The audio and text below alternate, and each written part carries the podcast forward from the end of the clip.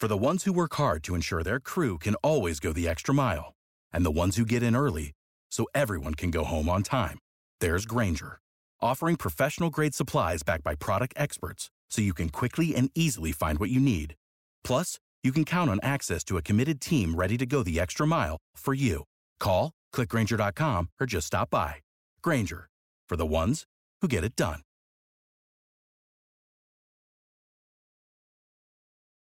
Every team, every topic, everywhere. This is Bleav.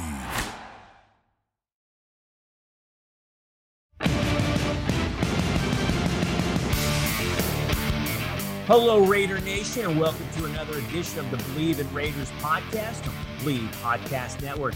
I'm Dennis Ackerman, pleased to be joined by former Raider great Stanford Routt. Stan, how we doing? Pretty good, pretty good, man. Got this uh, Super Bowl week coming up, uh, so it's going to be the culmination of a long but also interesting football season. So, uh, man, I'm always pumped for that. No matter what, even though the Raiders aren't in it, still definitely uh, looking forward to watching the Bengals and the Rams this week as am I. The good thing is everybody's pumped up for the Super Bowl. The sad thing is last game of the year. Yeah, exactly. All right, Stan, let's talk about the Raiders coaching staff, and it's starting to take form now. So far, head coach Josh McDaniels has hired quarterback coach Bo, Bo special teams coordinator Tom McMahon to replace Rich Bisaccia, who landed in Green Bay. McMahon worked for McDaniels in St. Louis in 2011. He was most recently with the Denver Broncos. The Raiders retain wide receiver coach Edgar Bennett. Jason Simmons is the team's new secondary coach, and they hired defensive coordinator Patrick Graham, who spent the previous two seasons as a New York Giants defensive coordinator. Now, the Giants mainly ran a 3 4 defense under Graham in New York, but he said in multiple interviews that he can and will adjust his defensive schemes to match personnel, depending on who the opponent is that week. Now, Stan, as you know, the Raiders have not only run a 4 3 defense this past season, but as long as probably we both can remember. Yeah, LD. Yep. That's what he so, always wanted. So here's an interview uh, with Graham when he was coaching the New York Giants about being versatile and playing to his strengths. The scheme is always based on the people. So again, the people are going to be different. You know, you could try to, you know, everybody's going to do it. They're going to try to look at a body type and try to say, oh, this guy's like this guy they use, and this guy's like this guy they use, which is fine. But the scheme is going to be based on the people and until I get to know the people here, you know, I want to speak for those guys. I haven't really met anybody, everybody there, but like in terms of just the scheme will be reflective of the people and what's needed for that game plan. But you can anticipate it being multiple, if that makes sense. You know, people ask four, three, three, four. I say yes. Uh, I mean, so I answer to both of them. So you can say two, four, yes. Three, three, five, yes. I mean, whatever, whatever number, you, however you want to rearrange the front seven, the whole 11, yes. We'll see what happens. All right, Stan, it sounds like he very much like someone who might have had coached with the New England Patriots and how game plans change week to week with them. And indeed, Graham was with the Patriots from 2009 to 2015. He served as the defensive assistant as well as the defensive line and linebackers coach in his time there. And it coincided with McDaniel's return to New England in 2012. Stan, you played eight years in the NFL. Your last year, I believe, was 2012, correct? Yes, it was. So, how are defenses different now compared to when you were playing with the Raiders?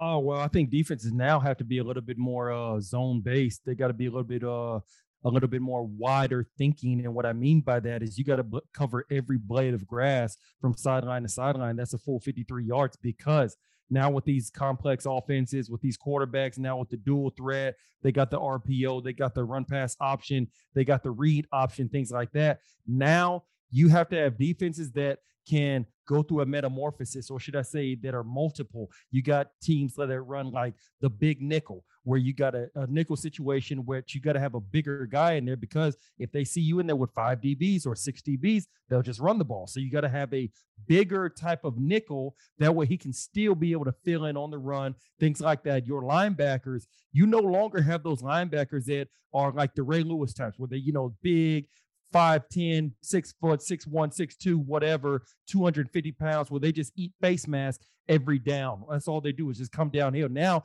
you got to have the guys like a Fred Warner for the uh, San Francisco 49ers, a Darius Leonard for the Indianapolis Colts. You got to have those guys who can move into space very well because you got these running backs coming out of the backfield like an Alvin Kamara or Christian McCaffrey. You got these tight ends like Kittle or Kelce or just like one of our own, Darren Waller. So now you have safeties, you got linebackers.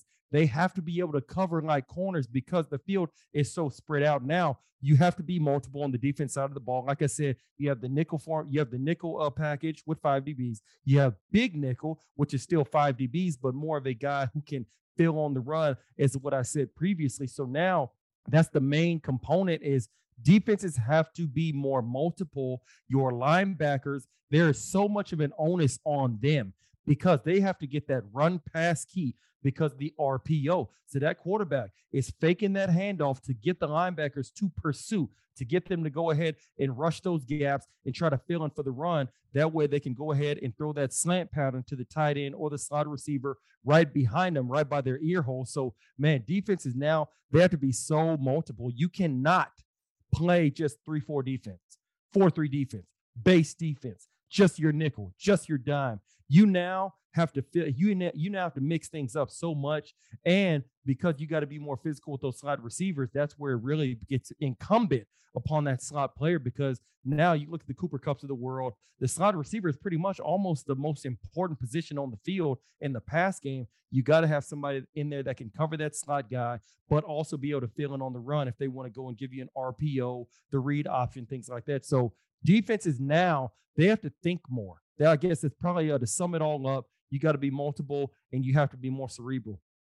So, Stan, let me ask you this: If you were a GM to, in today's football and you were building a defense, would you start with the defensive line? Would you focus on a couple of really good, fast linebackers who could tackle? Or would you focus on your secondary where, uh, look at, I need five good DBs because teams today are throwing it 30, 40, 50. And let's face it, sometimes we've seen teams throw it as many as 60 times.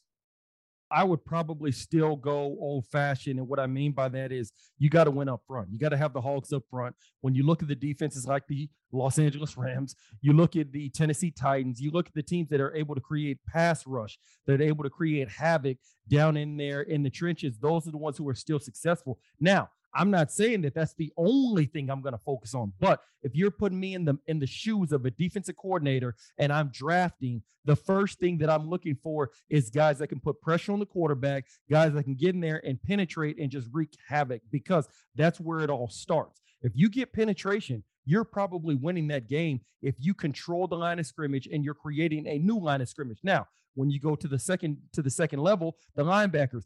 I no longer just need guys that can fill up and stop the run. I need guys who are versatile. I need the Darius Leonards of the world. I need my man Devin White from Tampa Bay, Fred Warner for the San Francisco 49ers. The guy came out of Clemson just a couple years ago, went to Arizona. Isaiah Simmons, I believe his yes, name is. Right. Yes. Yeah. Like I need guys who are good in space. You look at the back end. I need guys who also are good in space back there, the Budda Bakers of the world, the Tyrann Mathieus of the world, the guys that can go in there, fill in on the run, but they also are elusive. They have enough loose hips. They got enough good uh, enough good agility where they can go out there, cover tight ends, cover uh, receivers, things like that. But to your point of what you're asking me, Da, I'm starting off. I'm focusing still with the guys down there with their hand in the dirt because you win the line of scrimmage, you win the trenches, you that's what you more that's what more than likely will win the war for you. So no matter what, that is still the name of the game, penetration. Because if I can get in there in that backfield, now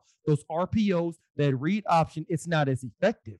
Yes, you still got to have corners that can cover, no doubt about that. But you guys that can get in there, uh, you you have guys that can get in there, put their hands up, make that pocket very muddy, make it very uncomfortable, make that quarterback play in a phone booth, as what you saw the Los Angeles Rams did to Kyler Murray the wild card weekend.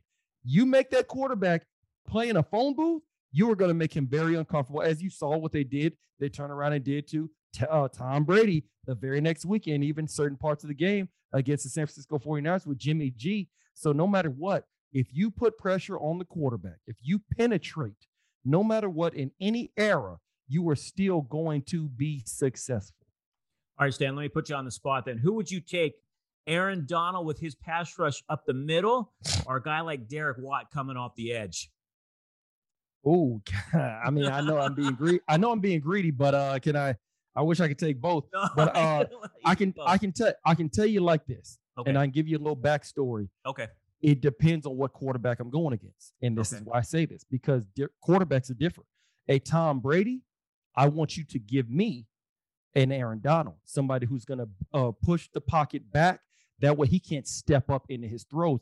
I want to get him out of the pocket. Tom Brady, you get him out of the pocket, he looks like a fish out of water. Sure. He does not want to run. He is he's getting happy feet. That is not his element. Now, I'm going against an Aaron Rodgers. I'm going against a Pat Mahomes. I'm going against a Lamar Jackson. I want you to give me somebody like a like you just said, a TJ Watt, somebody who's going to come in from the outside and condense. They're going to restrict that pocket and now make him play in a phone booth. Aaron Rodgers, as great as he is, He's great inside the pocket as well. But I can tell you from playing against him, Aaron Rodgers, when he gets outside the pocket, he is deadly. When he gets outside the pocket, he's great inside the pocket. But when he gets outside, he is deadly. Same thing for Pat Mahomes because that's when they're able to make plays with their feet. They're able to buy time and they can throw on the run. So it really depends on the type of quarterback that I'm going against that week. I remember several times playing against the San Diego Chargers. We had a defensive tackle by the name of Terdell Sands uh, played D tackle for us. He was like six seven, maybe about 280, 290. And I believe it was Nick Hardwick played center sure. for the San Diego Chargers at yep. the time. And I remember every time we played the San Diego Chargers, because Philip Rivers, he's somebody who's more of a statue type of quarterback. Right. We would always push the pocket from right up the middle. So now Philip Rivers can't step into his throws. Now he could potentially go, and as he's throwing, because Terdell Sands has his hands up, or Tommy Kelly, guys like that, his finger may accidentally hit the hand of one of our D tackles. That's how you saw Russell Wilson got injured against Aaron Donald. His uh, just his thumb just accidentally bumps into the hands of the defensive tackle or the defensive end, things like that. So, to your question, it really depends on what quarterback I'm going against as far as which one you would like to go ahead and employ within your defense. But nonetheless, both are great players. We all know Absolutely. that. Yes. But it just it, it just all it, it all depends on what type of quarterback because there are different types of quarterbacks in this league. Some that like to stay in the pocket, some that like to get outside the pocket. So whether whether or not what their specialty is, that is incumbent upon what defense you want to try to employ in which direction you want to blitz them or pressure them from. All right, good stuff. But let's move on now and let's talk about the Super Bowl. The Rams are four and a half point favorites over the Cincinnati Bengals in Super Bowl 56. And much more on the game. Head to Bet Online. Obviously, moving forward, there's not going to be any more football, which is very depressing. But Bet Online has way more stuff to bet on this playoff season from score totals, player performance props to where the next fired coach is going to land. BetOnline is the number one spot for all things NFL betting in 2022. And with your new year comes a new updated desktop and mobile website. To sign up today and receive your 50% welcome bonus on your first deposit, just use our promo code BLEAV to get started. And it's not just football. BetOnline's basketball, hockey, boxing, and UFC odds coverage is the best in the business. From sports right down to your favorite Vegas casino games, BetOnline is your number one online wagering destination. BetOnline, the fastest and easiest way to wager on all your favorite sports and play your favorite games. BetOnline, where the game starts.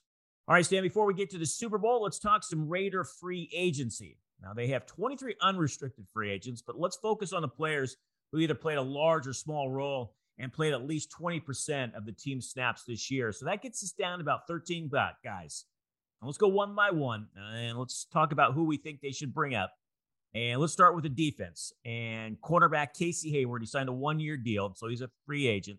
Stanley started 17 games. I thought he was the team's best corner by far. He'll be 33 next year. Look, and I think there's no doubt they got to bring him back.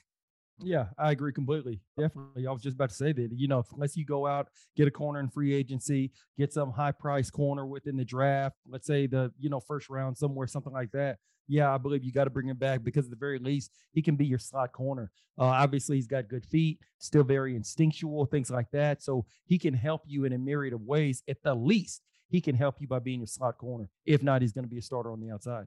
All right, another corner who's a free agent is Desmond Trufant. He played 20% of the team snaps.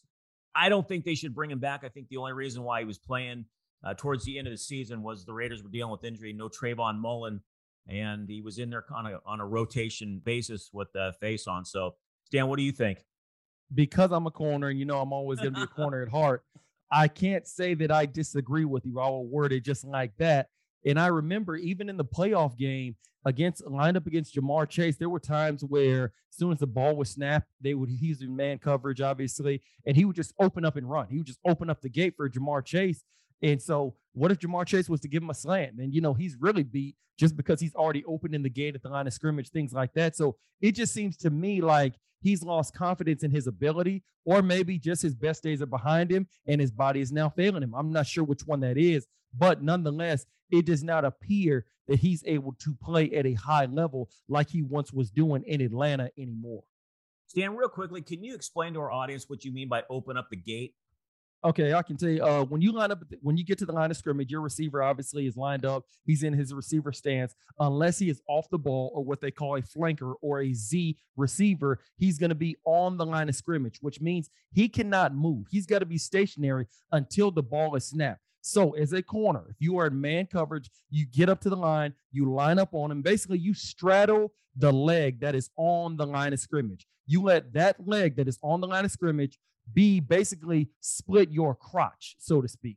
Okay. So part so so part of your the one half of your body is going to be to the outside of the receiver, the other half is going to be to the inside because his leg that is on the line of scrimmage is splitting your crotch. Okay. If you if you catch what I'm saying. Yes. So when the ball is snapped, because the receiver knows where he's going, he's facing an opposite direction than you are. That's where you have to get your feet hot. You got to be able to move from side to side laterally. That way you can go ahead and flatten his stem. That way he's not able to get going at full speed. You want to slow him down. And you do that by getting in his way, per se. Then you're going to use whichever hand is uh is the correct hand that you're going to use depending on whether he goes inside or outside. That's the proper way to play. You have to get in the receiver's way and you do that by staying lateral at the line of scrimmage. That way he does not get what you call a free release. Now if you get up to the line of scrimmage and you automatically start turning and running back the opposite direction that is what you call opening the gate and unless you are somebody that is a burner unless you're somebody who is really fast, like let's say a Stephon Gilmore, or let's say another top-notch corner, like you see a Jalen Ramsey, somebody who can run really, really well, it is just going to become a track meet all day long. And for a Marcus Trufant, I'm sorry, for a Desmond Trufant, for somebody like him that has not exactly been him being a burner, is not exactly been uh, the uh, the key to his game. Then you're just simply getting into a foot race, and now it's a track meet. Ja'Marr Chase is not a slow guy by no stretch of the imagination. We can all remember that from his days at LSU. Right. So whenever you do that, you're putting yourself at a disadvantage if you are not somebody who is fleet of foot. And that is something that DB coaches, myself included, I tell my guys at the high school all the time do not open the gate because you're giving him a free release. And now it's a foot race. And unless you are somebody who is fleet of foot, you are automatically, when the ball is snapped, you are putting yourself at a disadvantage and you are giving yourself an exponential an exponentially great chance at losing on that play or losing on that on that said pass route. Good explanation. Thanks, Dan. All right, let's move to the big boys up front now on the defensive tackle. Uh, Quinton Jefferson, I thought he was a good addition. He started 17 games. What do you think bringing him yeah, back?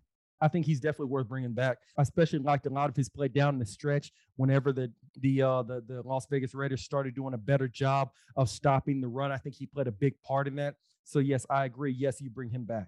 Yeah, Johnathan Hankins as well. He started 14 games, but same thing, Stan. I thought he did well against the run, and uh, I'm in favor of bringing him back as well. Agreed. I think you got to bring him back as well. Now, like I said, obviously, as we're talking about this, yay or nay, whether you bring somebody back or don't bring somebody back, that also has to do with the uh the, the notion of is the price going to be right? Oh, is it going to be too steep? Is it going to be things like that? But if if money is no object and we're not including the salary cap, the contract amount, things like that, this, that, and the other. Yes, I agree. Yes, you bring Johnathan Hankins back as well. What about Solomon Thomas? They acquired him in the offseason from the San Francisco 49ers. He played just under 50% of the snaps. I know he had a couple of sacks early. I thought he played the well against the run. What are you thinking? he's somebody another another one that obviously high draft pick was number three overall coming out of Stanford University several years back, but just seems like he never really quite lived up to the billing of being that number three draft pick. That's why the San Francisco 49ers let him walk on to the Las Vegas Raiders. So that right there, I would just say that's a toss up. Do you want to go ahead and bring it back for depth? Maybe he's a good leader in the locker room, things like that. Solomon Thomas played the 3 4 defense with the San Francisco 49ers, and I believe it was defensive end, correct? Or was it D tackle? I'm D-tackle. not sure. D tackle. It was so, yeah. So the D tackle spot, I think with Hankins and Jefferson back in the mix, guys like that, I would say let him walk. And if he's still available throughout the entirety of the all season, when we get to June, July, then yes, you go ahead and you sign him back just so he can go ahead and compete it out in training camp and see exactly what you have there.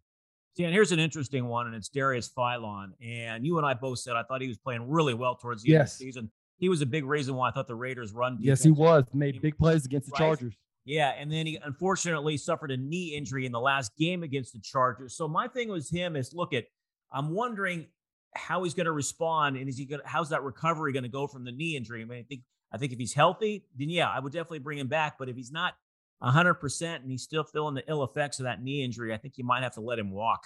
Absolutely. And I think that the, the big part, the big component is the caveat, should I say, exactly what type of knee injury was. We obviously saw he was carted off. We all saw that. But was it an ACL?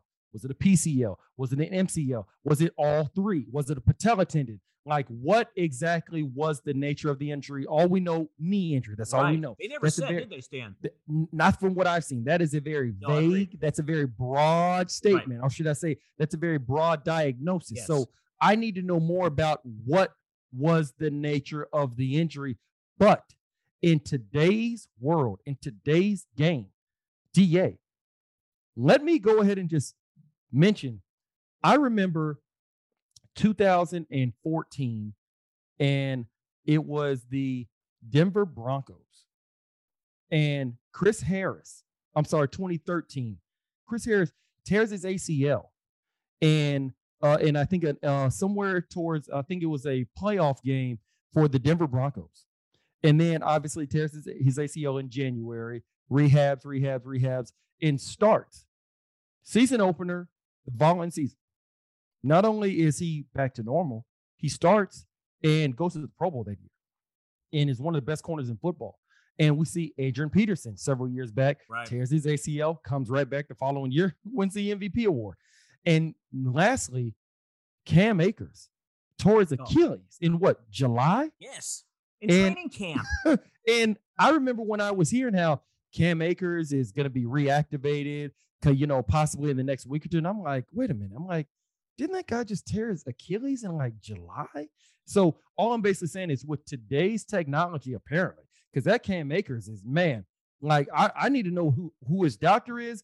I didn't know who his parents or his ancestors are because I want to get some of that injected into my bloodstream because genes, doesn't he? Like that right there is phenomenal. Achilles is usually nine months off top. Right. Like uh, nine months off top, no matter what.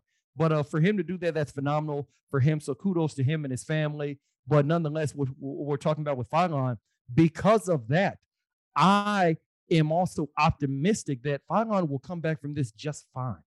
Won't have any lingering effects, things like that. So that's why, because of that, because of what he's done this past season, I would like to go ahead and bring him back. Uh, but I still need to know the nature of the injury. That way I know exactly what timetable to put on it for when he's expected to return to be back to full strength.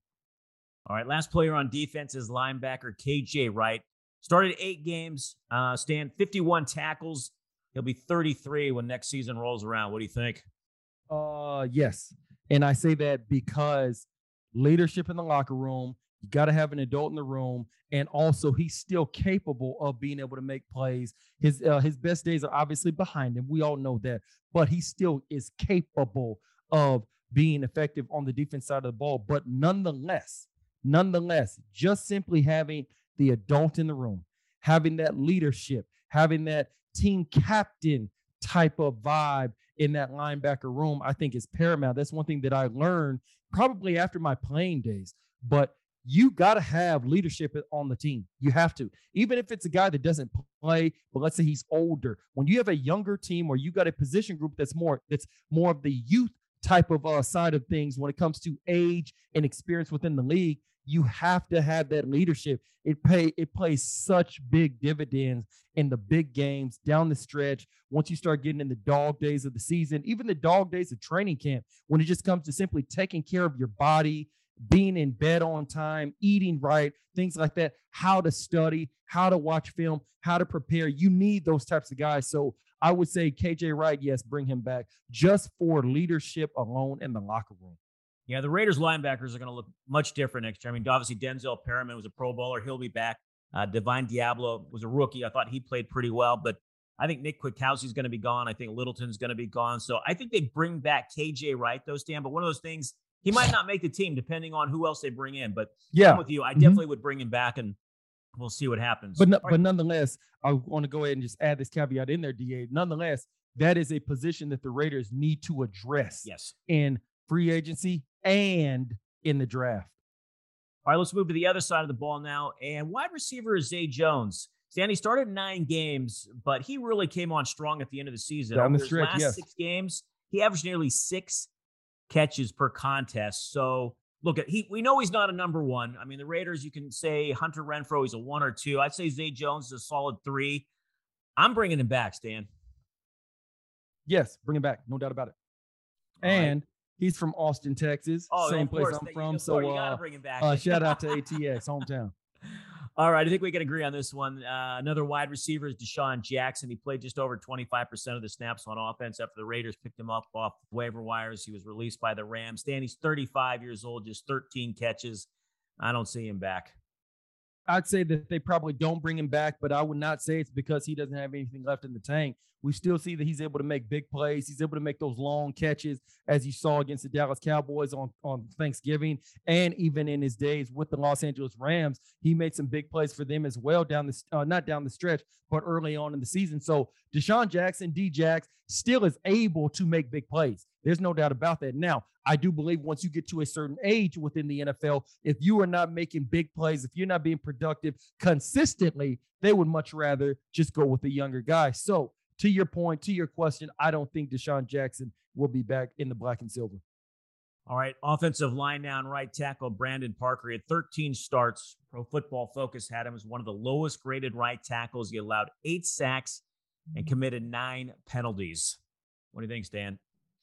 Uh, I would let him go ahead and test the market, test the waters to go ahead and see what else is out there. And like I said, if you all of a sudden you look up in June, you didn't necessarily draft whoever you wanted to draft, you didn't get whoever you want to target in free agency because I believe offensive line is another position group. That's another unit that the Raiders need to address, whether the draft and or free agency as well. He's another guy that, like I said, you let him test the market. If the market does not materialize for him, you still allow him back for training camp, maybe for one of maybe for the mandatory mini camp in June, late May, what have you, just to see, hey, maybe he's got it figured out. Maybe the ball, maybe the uh the light has come on, and maybe he's able to put it all together.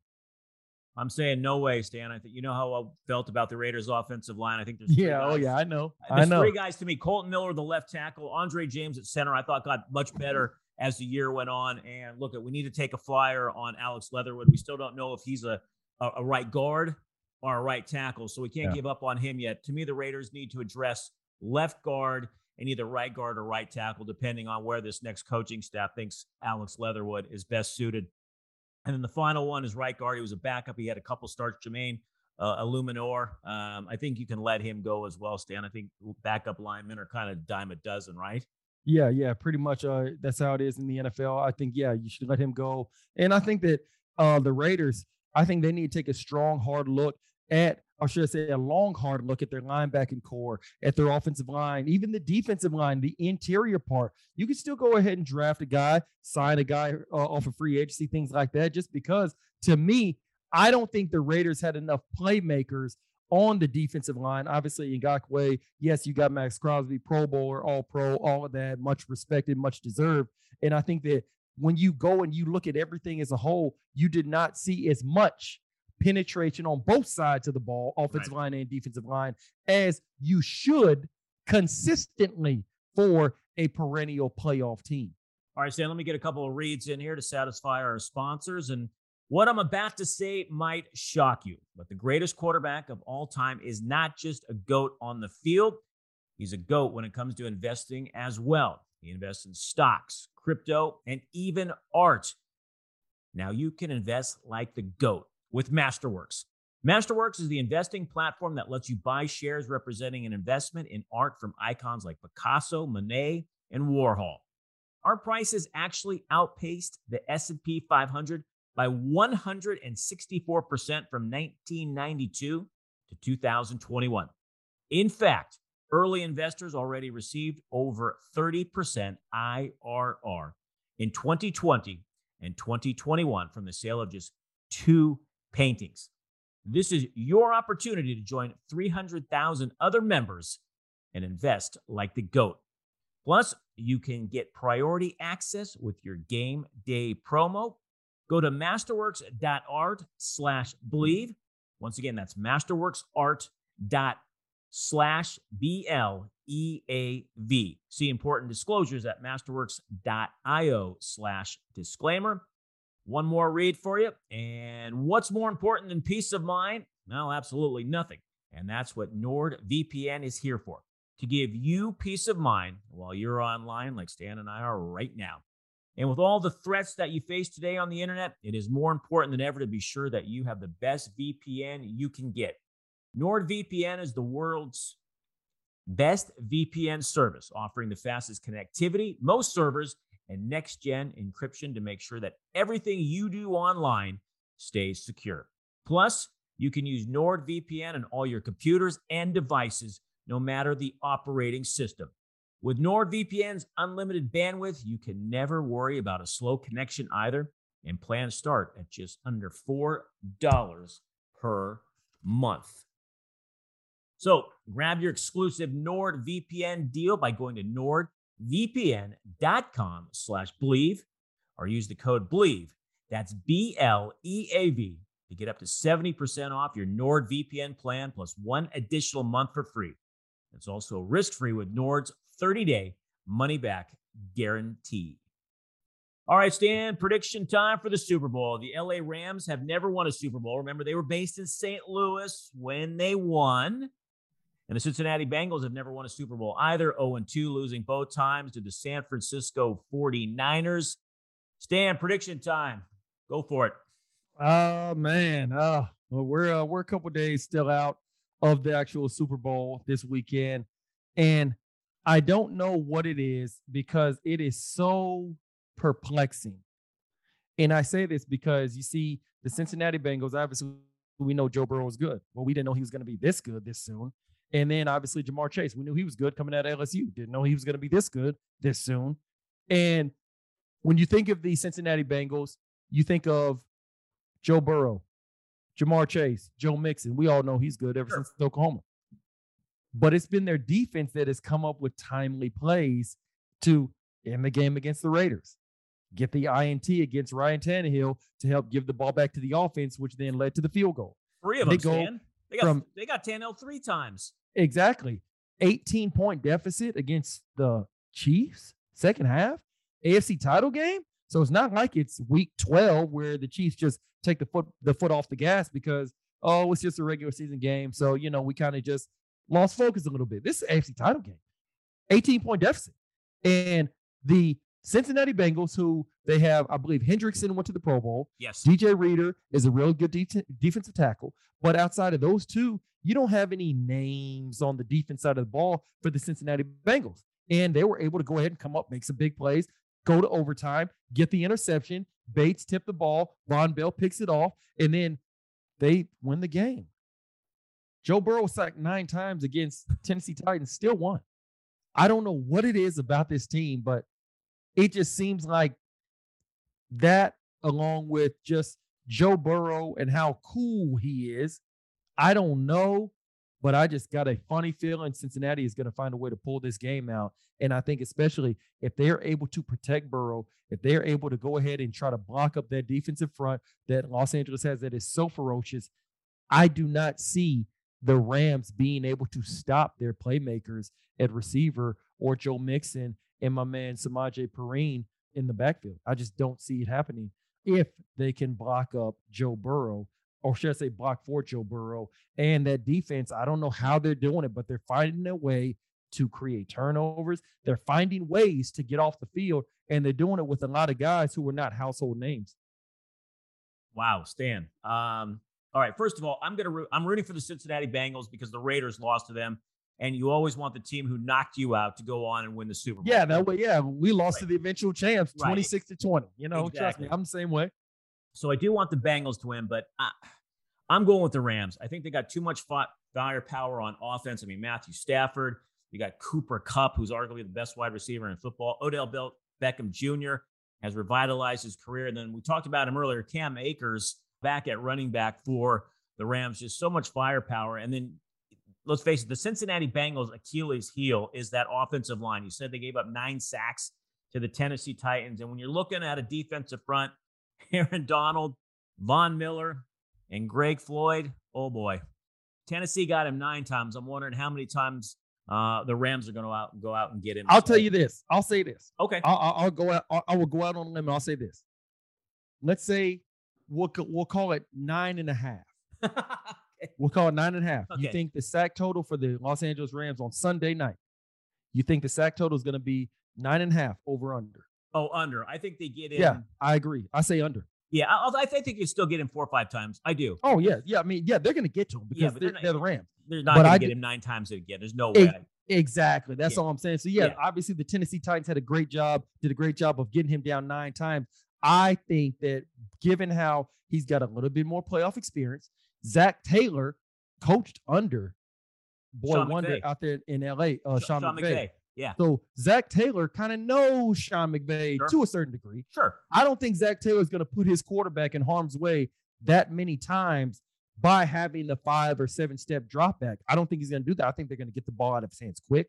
I think they're going to use certain uh, receiver screens as extended run plays just to go ahead and kind of get this defense moving from side to side, maybe get them a little gas, maybe get them a little winded, things like that. So that's why, yes, I know Tennessee got him nine times. I, I get that. I understand that. I watched the game. I just think that, yes, the Rams' ferocious front, but I know how football works outside of what's on paper oh my God, if the Tennessee Titans were sack him nine times, and that means the Rams, if I go and do the math and I carry the six and I move the three over here and this, this, is this, this, this, this, this, and this, well, then uh, by my calculation, the Rams are going to sack him 13.267 times. And it's like, that's not how football works. So that's why, like I said, I think that, uh, I think the Rams are going to obviously get to them. They're a great team, no doubt about it. I just do not see the Rams having nine sacks against Joe Burrow. I don't see that. All right, my friend. Hopefully, we will have a good Super Bowl as the bottom line, and yeah. good stuff as always. Great addition, man. Another oh man, job. love it. I am so stoked for this game on Sunday. All right, Raider Nation, that's going to do it for another edition of the Bleav in Raiders podcast presented by BetOnline. For my partner Stanford Routt, I'm Dennis Ackerman. Thanks so much for listening, and may all your punts find the coffin corner. Thank you for listening to Bleav. You can show support to your host by subscribing to the show and giving us a five star rating on your preferred platform. Check us out at Bleav.com and search for B L E A V on YouTube.